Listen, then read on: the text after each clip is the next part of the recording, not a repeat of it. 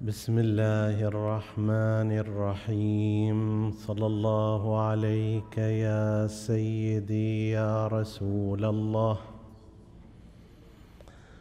صلى الله عليك وعلى ابن عمك امير المؤمنين وامام المتقين صلى الله عليك يا سيدي ويا مولاي يا أبا عبد الله الحسين. ما خاب من تمسك بكم وأمن من لجأ إليكم. يا ليتنا كنا معكم فنفوز فوزا عظيما. قال الله العظيم في كتابه الكريم بسم الله الرحمن الرحيم. لا تحرك به لسانك لتعجل به. إن علينا جمعه وقرآنه. فإذا قرأناه فاتبع قرآنه. آمنا بالله. صدق الله العلي العظيم. عطروا مجالسكم بذكر محمد وآل محمد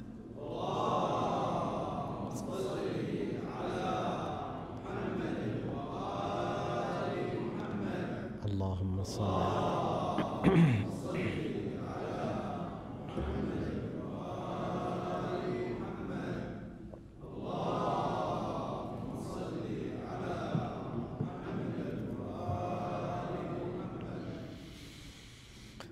على حديثنا بإذن الله تعالى.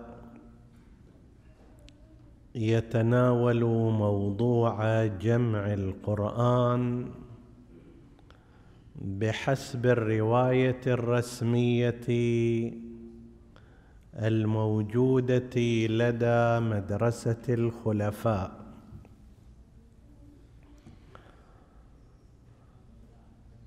من المعلوم عند المسلمين جميعا وهو محل الاتفاق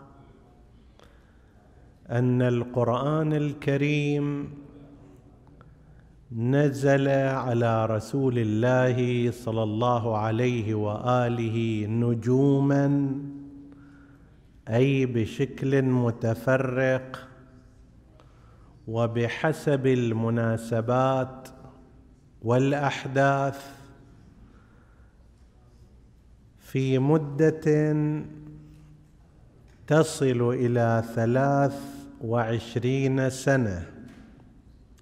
هي مدة البعثه النبويه خلال هذه الفترة تنزل القرآن الكريم وكان النبي صلى الله عليه وآله يقرأه على المسلمين ويأمر بكتابته وتدوينه.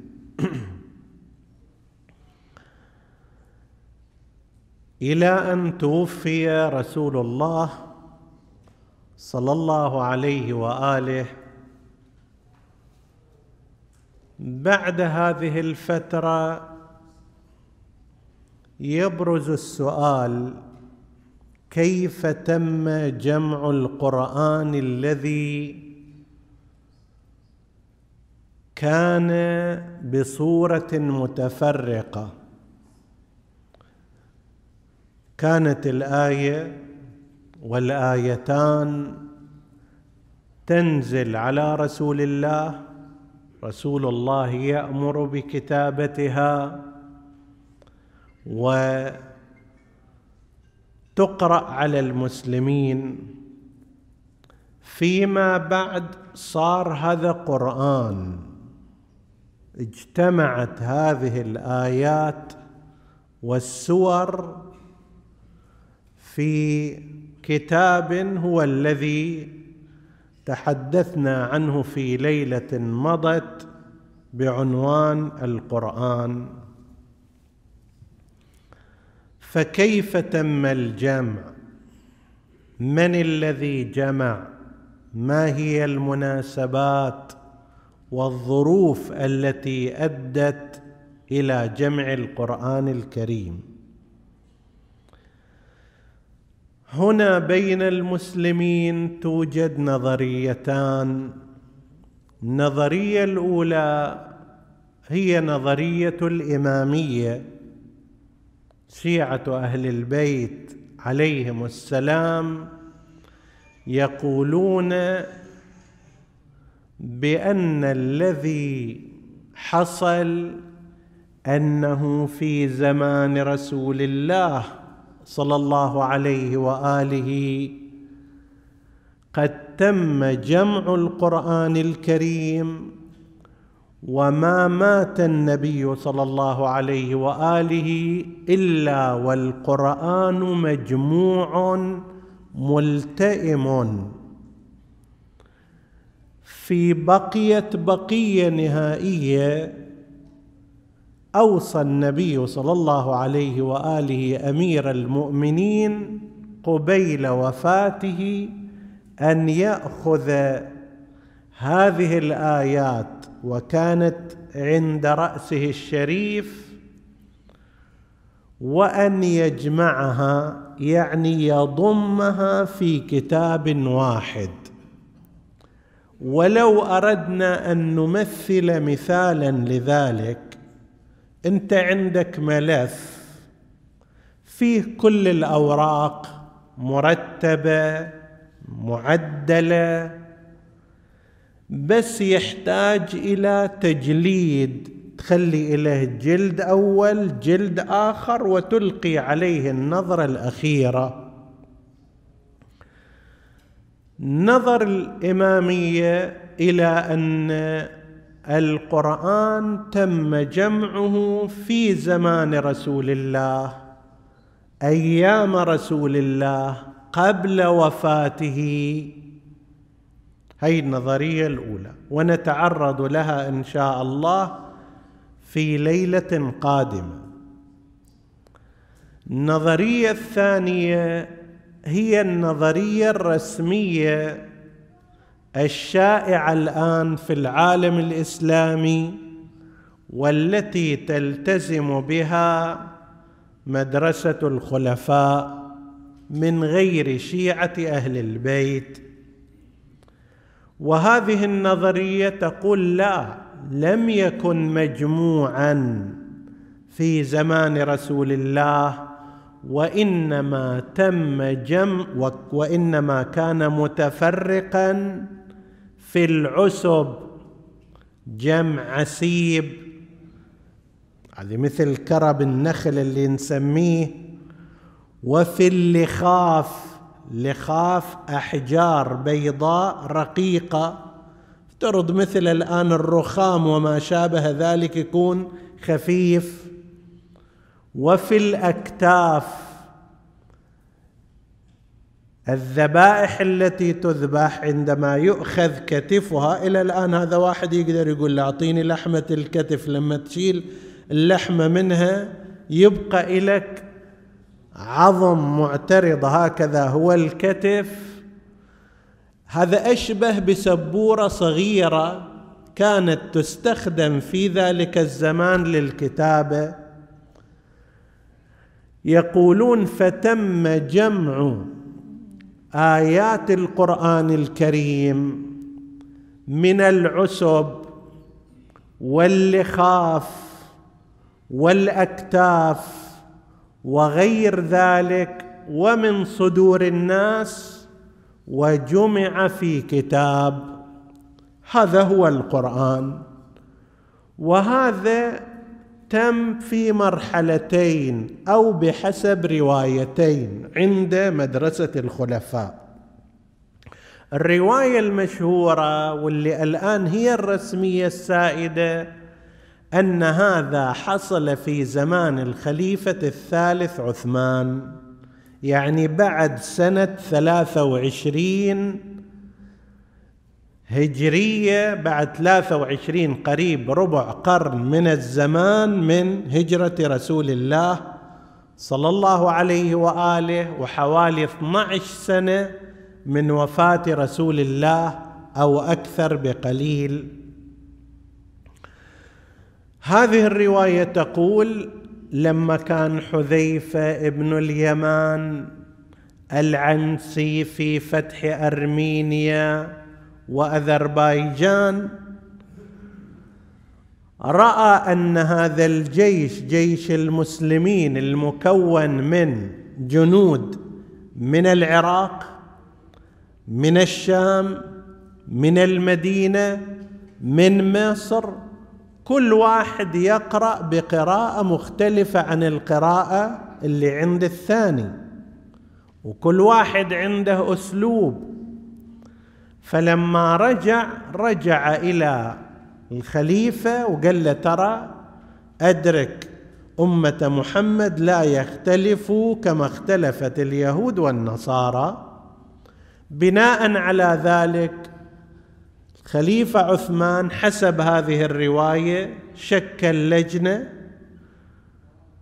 فيها زيد بن ثابت وهو الأساس وهناك أمر الخليفة الثا أمر غير زيد بن ثابت جماعة آخرين لكي يعينوه مثل سعيد بن العاص أن يجمعوا هذه الأشياء أن يجمعوا هذه الآيات فلما اجتمعت هذه الآيات كلها أمر بأن يؤتى بقية المصاحف الموجودة عند الناس وأحرق تلك المصاحف وعمد مصحفا واحدا سمي بالمصحف الإمام كتبت منه ست نسخ وأرسلت إلى الأقطار الإسلامية. واشتهر أن الخليفة الثالث هو الذي جمع المصحف والقرآن.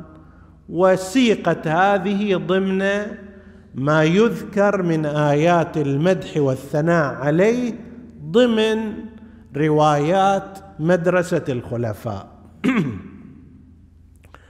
بعض الروايات الأخر تضيف رواية ثانية وهي أنه لا كان الجمع الأول أيام الخليفة الأول وذلك لأنه بعد معركة اليمامة سنة 12 هجرية مع أتباع مسيلمة قتل جمع كبير من الحفاظ حفاظ القرآن. بعضهم قال سبعون قتلوا وبعضهم قال سبعمائة وبعضهم قال أقل من ذلك. فخافوا أن يندثر القرآن فأمر بجمع القرآن وكتابته وتدوينه فصار تدوين أيام الخليفة الأول. هذه الرواية الثانية أيضا موجودة عند أتباع مدرسة الخلفاء. اذا صار عندنا نظريتان نظرية الإمامية الرأي المعروف اللي الآن يفتى به لو راجعتم مثلا فتاوى المراجع المعاصرين عندهم اتفاق على هذه الفكرة والباحثون أيضا من الشيعة في القرآن أيضا كذلك وهو الرأي المشهور أنه لا الجمع تم أيام رسول الله صلى الله عليه وآله ويقيمون على ذلك أدلة وأنه لم نكن نحتاج لا إلى جمعها من الأكتاف ولا من العسب ولا من اللخاف ولا من زيد ولا من عبيد. ما مات رسول الله صلى الله عليه وآله إلا والقرآن مجموع. هذا رأي الإمامية. ورأي المدرسة الأخرى تقول أنه حصل الجمع. بعض يقول بدأ بالجمع في أيام الخليفة الأول والبعض الآخر يقول أن الجمع الأساسي والنهائي كان أيام الخليفة عثمان. خلينا نأتي ونحلل هذه الرواية التي تتبناها مدرسة الخلفاء. هل يمكن أن تكون مقبولة أو لا؟ لابد أن أشير هنا إلى أن من أراد التوسع في مثل هذا الموضوع هناك كتب قيمة للتوسع فيها منها مثلا كتاب المحقق السيد علي الشهرستاني حفظه الله وهو باحث مدقق. له كتب قيمة أنصح الإخوة والأخوات ممن يحب البحث الدقيق أن يرجع إلى كتبه عند كتاب اسمه جمع القرآن. دراسة في الوثائق. مجلدان كبيران. كل مجلد مجلد ضخم. هناك أيضا كتاب للمرحوم آية الله الشيخ معرفة. هذا باحث قرآني متخصص. لديه دراسات قرآنية كثيرة نافعة. واحد منها كتاب التمهيد في علوم القرآن. عشرة مجلدات. هذا التمهيد عشرة مجلدات. إذا دخل بعد التمهيد ماذا كان يصنع؟ رحمه الله. وأيضا هذا الكتاب في اختصار له باسم خلاصة التمهيد في مجلدين. إذا واحد ما له نفس مطالعة عشر مجلدات مجلدان. وهناك أيضا ما كتبه الإمام الخوئي رضوان الله عليه في مقدمة التفسير البيان وإن كان مختصرا مو بالمجلدات في هذا الموضوع إلا أنه دقيق ويحمل أصول المطالب. وحديثنا راح يكون ضمن هذه الأجواء. لإلقاء الضوء على هذه النظريه اولا نشير إلى ما ألفت إليه بعض الباحثين النظر وهو يشكل رؤية عامه متعجبة ومتسائلة في أنه كيف لنا أن نفهم في مدرسة الخلفاء أن هذه المدرسة جاءت إلى أعظم المسائل فجعلتها خارج إطار الاهتمام النبوي والوحياني. مثلا تأتي إلى قضية القرآن. القرآن هو القانون الكلي للإسلام. فيه العقائد فيه الأحكام فيه الأخلاق. كل شيء بعد طيب فإذا بهذا القرآن قدم صورة عنه أن النبي صلى الله عليه وآله لم يعتن حتى بكتابة نسخة واحدة منه القرآن هو رأس مال كل الإسلام. إني مخلف فيكم ما إن تمسكتم بهما لن تضلوا من بعدي. كتاب الله. هسه هم في المدرسة هذه ينقلون وسنتي بس كتاب الله موجود. كيف أن النبي لم يهتم بناء على هذه النظرية بإعداد وترتيب نسخة واحدة؟ انت تتصور اليوم لو رئيس من الرؤساء إجا ووضع قانون ودستور إلى البلد قال قانوننا هو كذا وكذا وكذا وكذا. وش يسوي أول؟ اولا لازم يكتب كتابه دقيقه ثم تطبع منه نسخ ويعمم على وسائل الاتصال ويعلن في الجريدة الرسمية وإلى آخره. أما إذا رئيس اجى قال عندنا قانون هذا فيه كل شيء بس لم يهتم بكتابته ولا بإعداده. ولا بتوزيعه. يقال له كيف هذا العمل اللي انت تسويه إما ما كان يقدر. ما عنده كتاب للوحي. هم يقولون كتاب الوحي عشرة وبعضهم يقول ثلاثة وعشرين. أو لا ما يفهم والعياذ بالله أن القرآن ينبغي أن يكتب. هذا طعن في النبي. أو ما عنده اهتمام بهذا الأمر يدري مهم وعنده وسائله وأساليبه لكنه لا يهتم بذلك. هذا لا يتناسب مع عظمة النبي وكمال عقله وحكمته وتدبيره. طيب إجينا هذا القرآن صار هالشكل مو محط بحسب نتيجة هذه النظرية لم يكن محط اهتمام النبي. تجي إلى السنة نفس الكلام. سنة النبي حسب ما روته المدرسة الأخرى أنه نهى النبي عن أن يكتب حديثه ومنع من تدوين سنته كما ينقلون. هذا في اعتقادنا غلط. ليس صحيحا. فإذا القرآن ما دونه ولا أمر بتدوينه ولا جمعه ولا أمر بجمعه وسنته اللي هي بمثابة التفصيل والشرح للقوانين أيضا نهى عن كتابتها ولم يقبل بجمعها. زين هذا أيضا ضاع الشرح للقانون. القائم على تنفيذ هذه الأمور الخليفة الوصي الإمام اللي بعده بحسب نظرية هذه المدرسة أن النبي مات ولم يستخلف.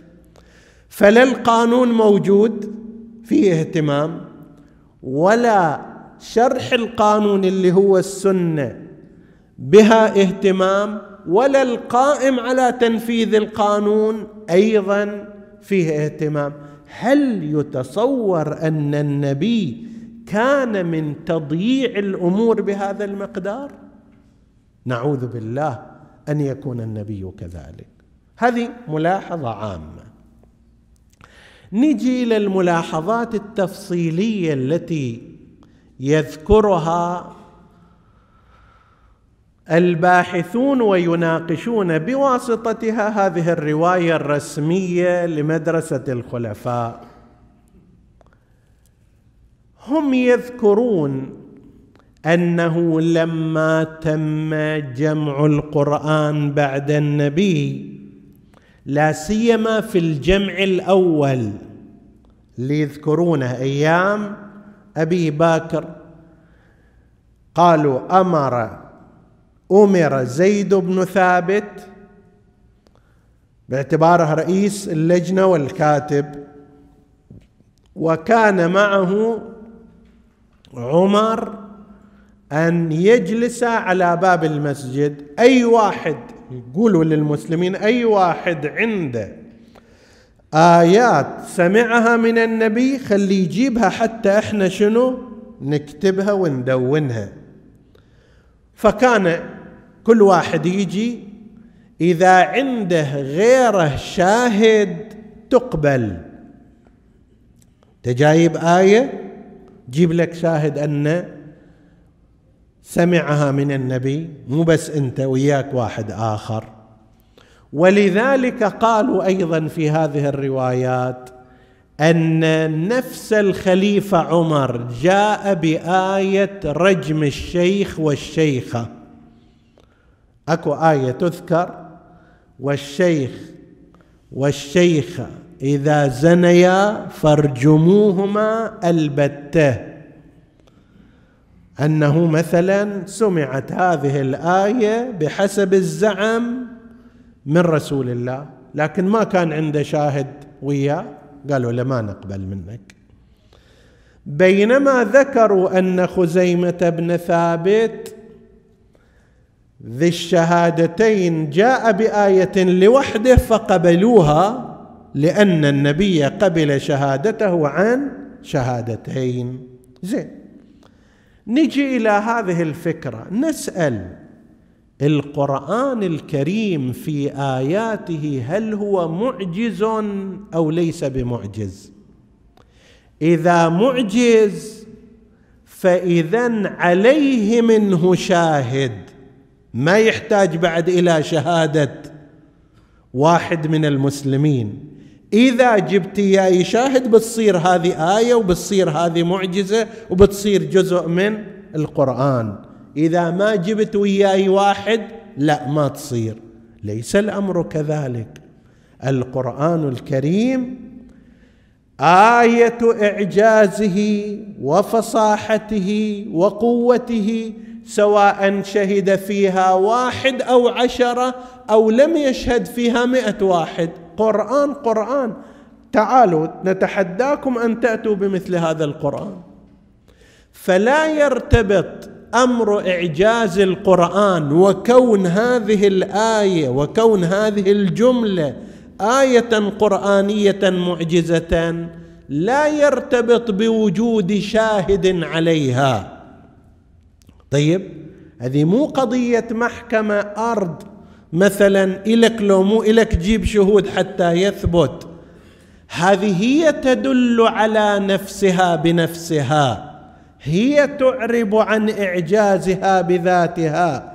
ولذلك كان القرآن يتحدى العرب قاطبة أنه تعالوا تفضلوا جيبوا آية واحدة إذا تقدروا منه. بغض النظر في شاهد عليها أو ماكو شاهد. هذا واحد من الأمور. اثنين نسأل خلال هالمدة هذه من السنة الأولى للهجرة لا تقول من سنوات البعثة من السنة الأولى للهجرة إلى السنة الحادية العشرة الحادية عشرة من وفاة النبي اللي هي فيها وفاة النبي صلى الله عليه وآله. 11 سنة وين اللي كانوا يحفظون القرآن الكريم؟ ماكو مسلمين يحفظون القرآن؟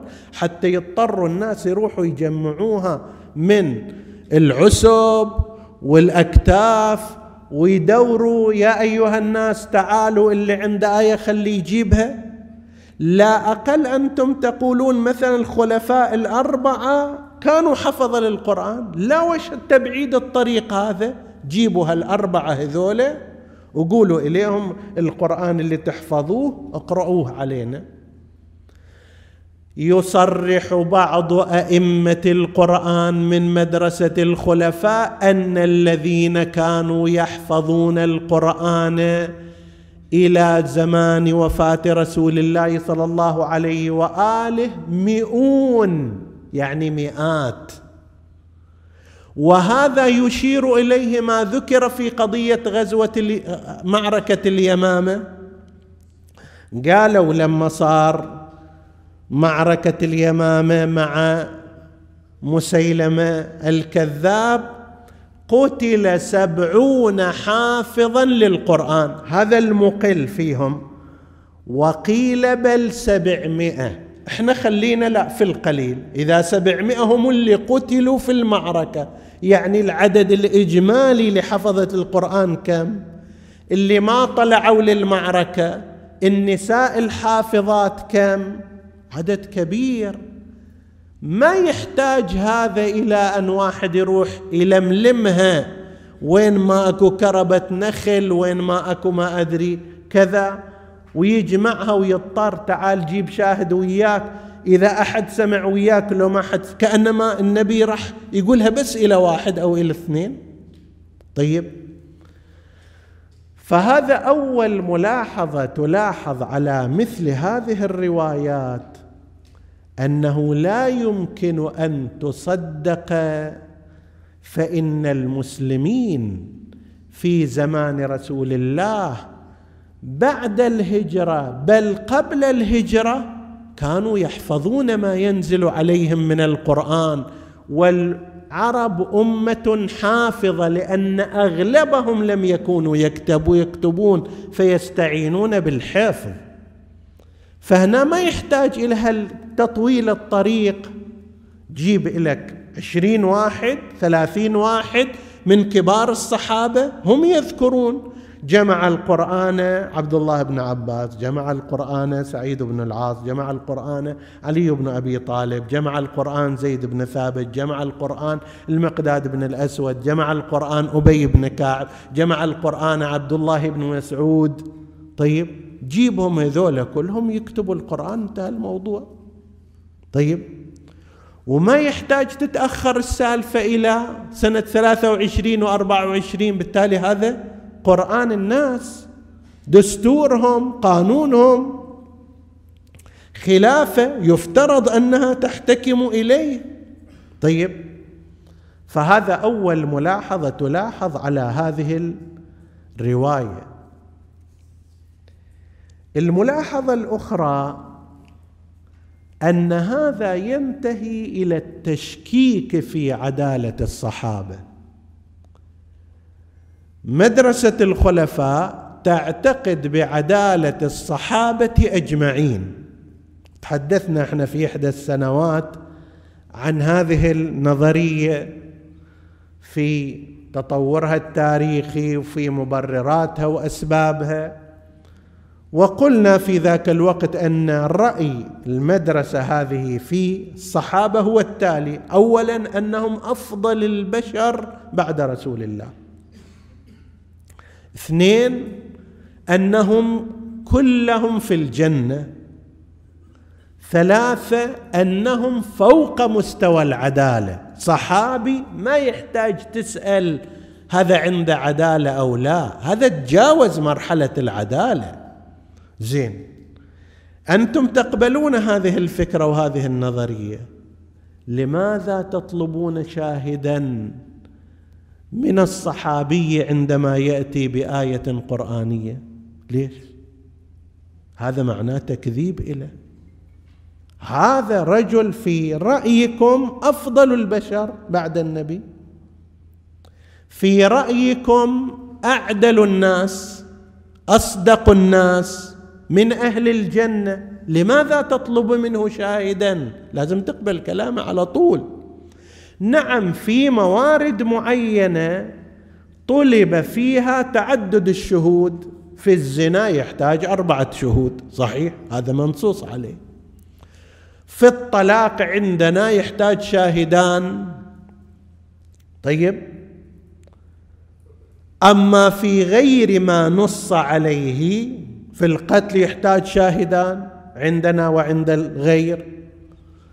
في غير ما نص عليه المفروض أنه ما دام عادل جاء بشيء لازم تقبل كلام لا سيما إذا كان حسب نظرية عدالة الصحابة وهو صحابي. فلما تطلب منه يجيب شاهد وياه يعني أنت تقول له أنا أشك في كلامك. تشكيك في كلامه وصدقه وهذا يعني تشكيك في عدالته. إما تتخلى عن تلك النظرية أو تتخلى عن هذا الجانب. هذا أمر ثاني. أمر ثالث مشكلة تصدي غير المعصوم للجامع. الناس شخصان إما معصوم وإما غير معصوم. المعصوم كالنبي عندنا وعند المسلمين والإمام عندنا الإمامية لا يخطئ لا عمدا ولا سهوا. طيب غير المعصوم عند الجميع هذا إنسان الخطأ منه يتمشى والذنب منه يصدر حتى إذا مو متعمد خاطئ غافل ناسي ساهي. زين. الذين قاموا على جمع القرآن مثل زيد ابن ثابت قطعا لم يكونوا معصومين. في آيات ستة آلاف ومئتين وستة وثلاثين كما ذكرنا في ليلة مضت. كيف لنا أن نطمئن أن هذا غير المعصوم؟ لم يخطئ في آية لم ينس آية لم تفته آية. طيب جماعة مو ذكروا أيضا وهذه إحدى المشاكل أنه مما ورد من طرق مدرسة الخلفاء زعم أن مثلا فلان سورة كم تعدونها سورة الأحزاب؟ قالوا سبعين ونيف. قال كنا نقرأها بمئتين. بل مئة وثلاثين؟ طيب وأمثال هالأخبار وهي كاذبة في تقديرنا موجودة. زين ما الذي يجعلنا نطمئن إلى أن شخصا مو متعمد لا نقول متعمد يحتمل منه أن يكون قد نسي شيئا غفل عن شيء لم يؤتل به فد عسيب صار تحت السرير وما حصله. كتف من الأكتاف ما أدري دوروه وما لقوه. آية من الآيات انمسحت. طيب بعض من كان في زمان النبي قالت أن الداجن أكلت صحيفة فيها آيات. شاة صخلة دجاجة أكلت فد شيء وراحت علينا. هذه كلها غير صحيحة نعتقد. ولكن نقول ما الذي يضمن مع جمع غير المعصوم أن هذا الكتاب يكون كتاب معصوم؟ لا يأتيه الباطل من بين يديه ولا من خلفه. كيف نضمن هذا؟ الآن لو فرضنا قلنا نريد نجمع شعر فلان شاعر شعر المتنبي وشكلنا لنا لجنة مو من واحد من عشرين شخص من مئة شخص في كل أنحاء العالم الإسلامي. جابوا لنا أيضا كتاب ضخم. هل نستطيع أن نضمن أن هذا كل أشعار المتنبي موجودة فيه؟ لا نستطيع أن نضمن ذلك. لعل بعض قصائده ضاعت لعل بعض قصائده لم تروى لعل بعض قصائد فما عندنا ضمان ليش؟ لأن الشخص الجامع ليس بمعصوم. إذا قلنا الذي جمع كتابه غير معصوم فهناك احتمال النسيان والخطأ والسهو والغفلة فلا يكون ذاك الكتاب كتابا معصوما. هل يمكن الالتزام بهذا الشيء؟ والفرض أن هذا القرآن جعل ميزانا لكل شيء خلاص يسكت غيره. هذا أمر ثالث. أمر آخر وهذا طبعا هو اللي فتح باب للمستشرقين. المعاندين في قضية القرآن جدا اشتغلوا على هالموضوع المستشرقون.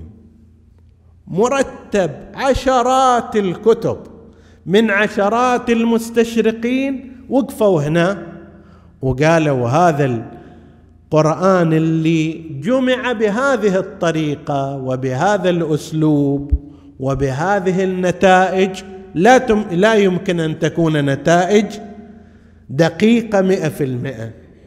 يتدخل فيها العنصر البشري والعنصر البشري فيه عوامل نقص حتى إذا تعمد ماكو عوامل نقص وقصور.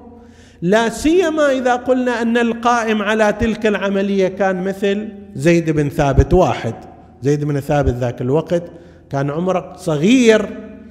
لما جاء النبي إلى المدينة وصار هو من كتاب الوحي كان عمره عشر سنوات. زين.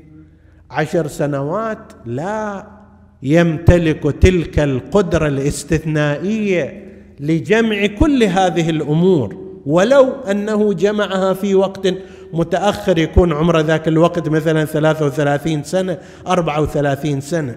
نسأل هنا أيضا وإن كان هذا محله ليلة غد زين علي بن أبي طالب هنا وين محله من الإعراب؟ علي الذي كان مع رسول الله من أول يوم بعثته. وإلى آخر يوم بقي فيه في هذه الحياة. وهو يقول في ما بعد يقول سلوني فما من آية نزلت في ليل أو نهار إلا وأقرأنيها رسول الله. وعلمت في من نزلت. زين. ما إله دور هنا أصلا؟ ما هو الغرض من ذلك؟ هل يراد تسجيل منقبه وإخراج علي بن أبي طالب بالكامل؟ علي بن أبي طالب بشهادة الجميع واحد من كتاب الوحي اللي كان يكتب وعلي في ذلك الوقت أكبر سنا من زيد بن ثابت. وكان مع رسول الله صلى الله عليه وآله. زين هنا حتى على مستوى الاستشارة ماكو ما إلى أي دور. هذا أمر غير طبيعي.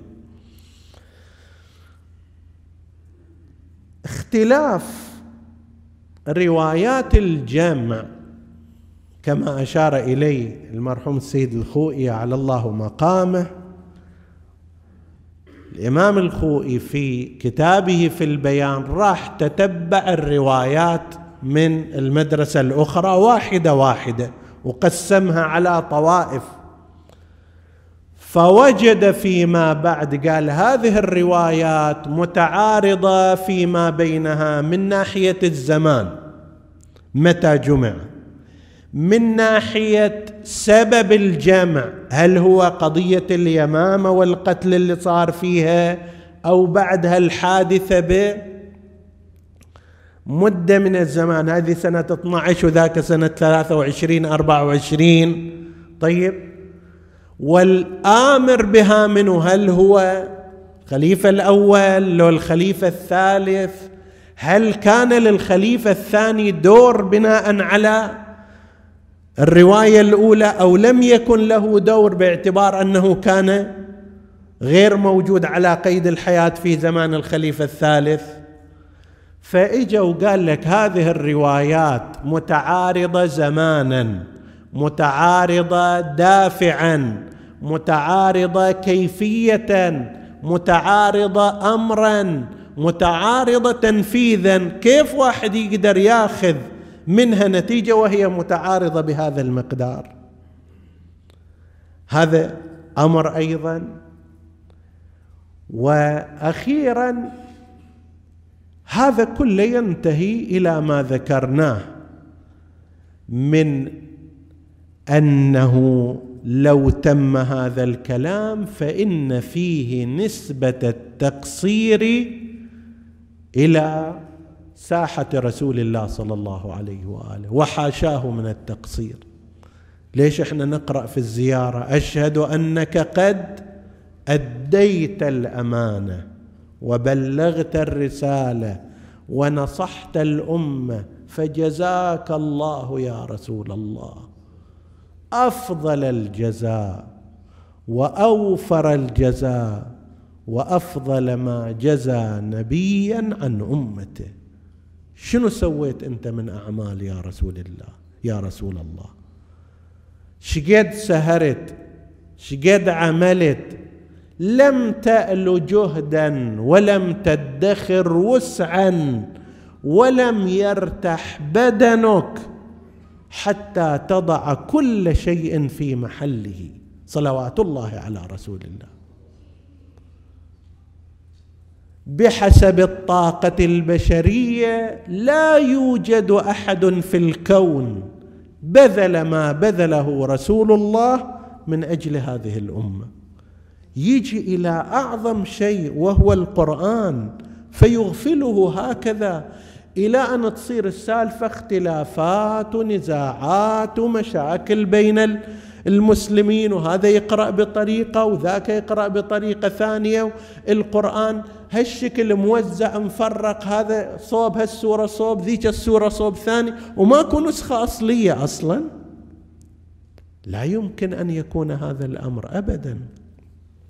سيأتي إن شاء الله لنا حديث في استعراض نظرية الإمامية أنه كان يتعامل في زمان رسول الله مع القرآن على أنه كتاب وعلى أنه مصحف والكتاب لا يصدق إلا على الشيء المكتوب الكامل. عندما يقول النبي صلى الله عليه وآله إني تارك فيكم كتاب الله مو يعني في صدوركم. وإنما كتاب موجود. بل أكثر من هذا حتى لما رد عليه بعض الصحابة وقد قال النبي آتوني بدوات وكتف أكتب لكم أكتب لكم كتابا لا تضلوا بعده لن تضلوا من بعده أبدا. قالوا حسبنا شنو؟ كتاب الله. أكو كتاب موجود وهذا يكفينا. طيب حسبنا كتاب الله هذا كتاب موجود. طيب الكتاب مو يعني المحفوظ في الصدور وإنما المكتوب المدون المجموع. طيب وأكثر من هذا كلمة المصحف. المصحف يعني الصحف التي تجمع بين غلافين. هذا يسمى في اللغة العربية مصحف ومنه جاء إلى القرآن. المصحف مو مثل القرآن. قرآن لا جاي في القرآن الكريم اسم إنه لقرآن كريم لكن المصحف ما جاء. طيب في اللغة العربية مصحف يعني هناك شيء مضموم بين جلادين بين غلافين هذا يقال له مصحف. زين؟ ومنه جاء. عود لذلك النبي صلى الله عليه وآله وردت عنه روايات كثيرة في النظر في المصحف. نظر في المصحف يعني شنو؟ أكو شيء موجود قدامك وتنظر إليه. منها مثلا ما روي عن نبينا محمد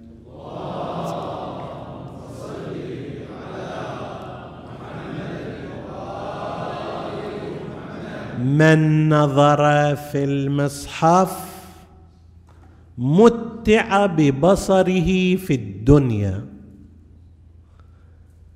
اللي ينظر في المصحف بقصد القراءة والتلاوة يقدر يقراه من حافظته لكن مستحب أن ينظر في المصحف. من نظر في المصحف والمصحف بهذا المعنى الذي قلناه اللي هو نفس معنى الكتاب في مثل كتاب الله وعترتي أو على رأي المدرسة الأخرى كتاب الله وسنتي. زين. من نظر في المصحف متع ببصره في الدنيا. هذا إله أيضا بحث. ماذا يعني متع ببصره؟ هل هو الجانب الصحي والطبي أو جوانب أخرى؟ إليها بحثها الخاص. اهتمام رسول الله صلى الله عليه وآله بالقرآن الكريم كان اهتماما عظيما.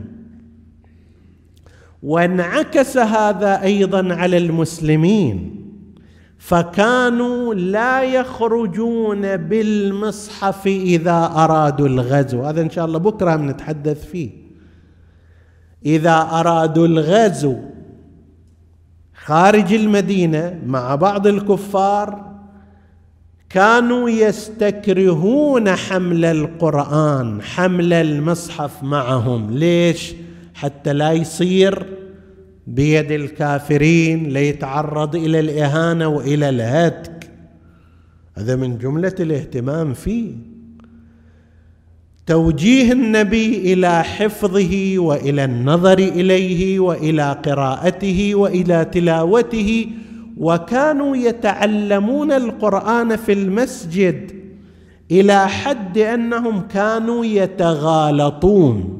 جماعات جماعات في الأصوات تتداخل فأمرهم النبي أن يخفضوا أصواتهم. وسائر أنحاء الاهتمام التي كان يهتم بها رسول الله بالقرآن الكريم لا يعقل أن يكون مع ذلك يترك هذا الدستور الإلهي من دون تدوين وجمع وعناية ورعاية. لا سيما إذا عرفنا أن النبي صلى الله عليه وآله كان لديه اطلاع على ما سيحدث في الأمة من بعده والقرآن الكريم أحد الضمانات فلازم يخلفه فيهم. حتى لا يصير الانحراف كبير. وقد جرى على هذه السيرة أوصياؤه وخلفاؤه أئمة الهدى صلوات الله عليهم. هذا أمير المؤمنين عليه السلام. يوصي أبناءه الله الله في كتاب ربكم. لا تتركوا قراءة القرآن لا تتركوا تلاوته انظروا فيه تأملوا. هذا يوصي من؟ يوصي مثل الحسن والحسين اللي هما إمامان معصومان وحافظان للقرآن. وهذا الاهتمام وجدناه في كل أئمة الهدى صلوات الله وسلامه عليهم. ولذلك لا نستغرب ما ورد في الروايات من أن رأس الحسين عليه السلام كان يتلو الكتاب على السنان وهو قطيع الرأس بأبي وأمي في الكوفة وفي بلاد الشام. يقول الشاعر لهفي لرأسك فوق مسلوب القنا يكسوه من أنواره جلبابا يتلو الكتاب على السنان وإنما رفعوا به فوق السنان. كتابا أحد النقلة يقول كنت في بلاد الشام فأخبرت أن ركب السبايا يدخل الآن من باب أبي الساعات فذهبت إلى ذلك الباب وإذا بي أرى تلك الرؤوس كأنها الأقمار. على رؤوس الرماح وبينهم رأس أزهري قمري أشبه الناس برسول الله صلى الله عليه وآله وقد زمل بدمائه الشريفة.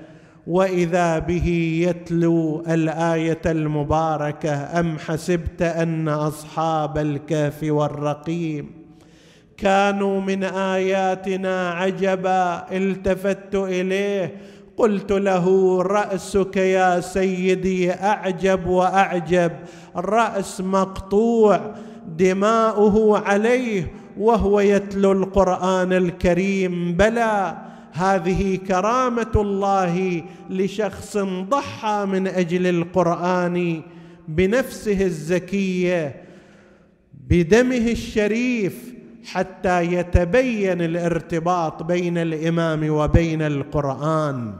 جاءوا برأسك يا ابن بنت محمد الشاعر يقول متزملا بدمائه تزميلا. ويكبرون بأن قتلت وإنما قتلوا بك التكبير والتهليل. شاعر آخر يخاطب حامل الرأس كأنه يستعطفه أن يرفق بحال الرأس وبحال السبايا والنساء والأطفال. يقول أحامل هذا الرأس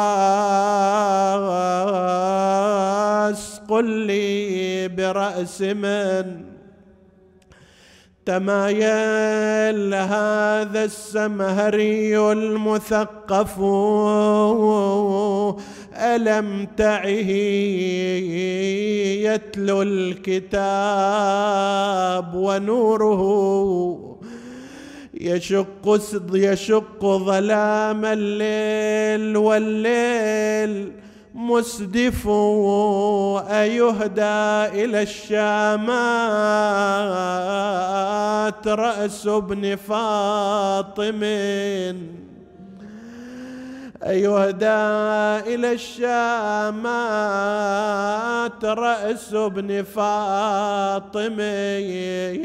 هذا الرأس كان ينبغي أن يقبل ينبغي أن يحاط بالإحترام لا أن يقطع ويرفع على رمح طويل ويهدى من بلد إلى بلد. يهدى إلى الشامات رأس ابن فاطمين ليقضي منه غيظه المتحيف. ساعد الله قلب نسائه وأطفاله وهم يرون هذا الرأس الشريف كأني بهن ينادين بلسان الحال يا شايل راس حامينا اولينا آه. يا برياض خليت ودع سكينة. آه ليش حسين ساكت عنونينا قل لي تعايا يا يا بيا جرحى تخدر يا شيال راسه لا تلوحه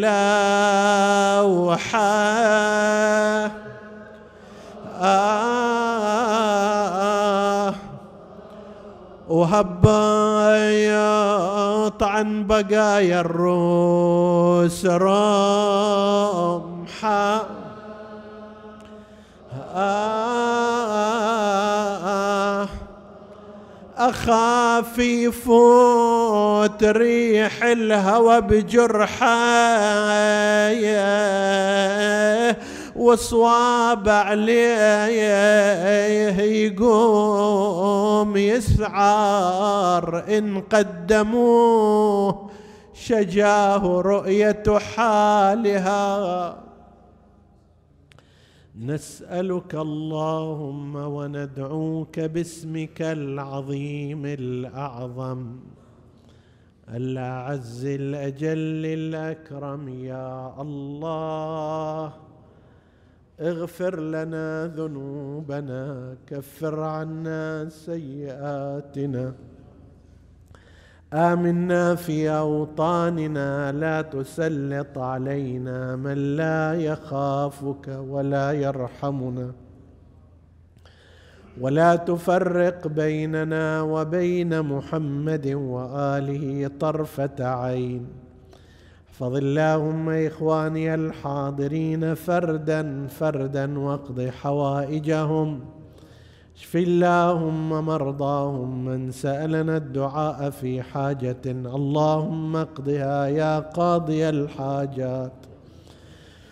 وتقبل اللهم عمل المؤسسين بأحسن القبول إلى أرواح موتاهم وموتى السامعين. نهدي للجميع ثواب الفاتحة تسبقها الصلوات.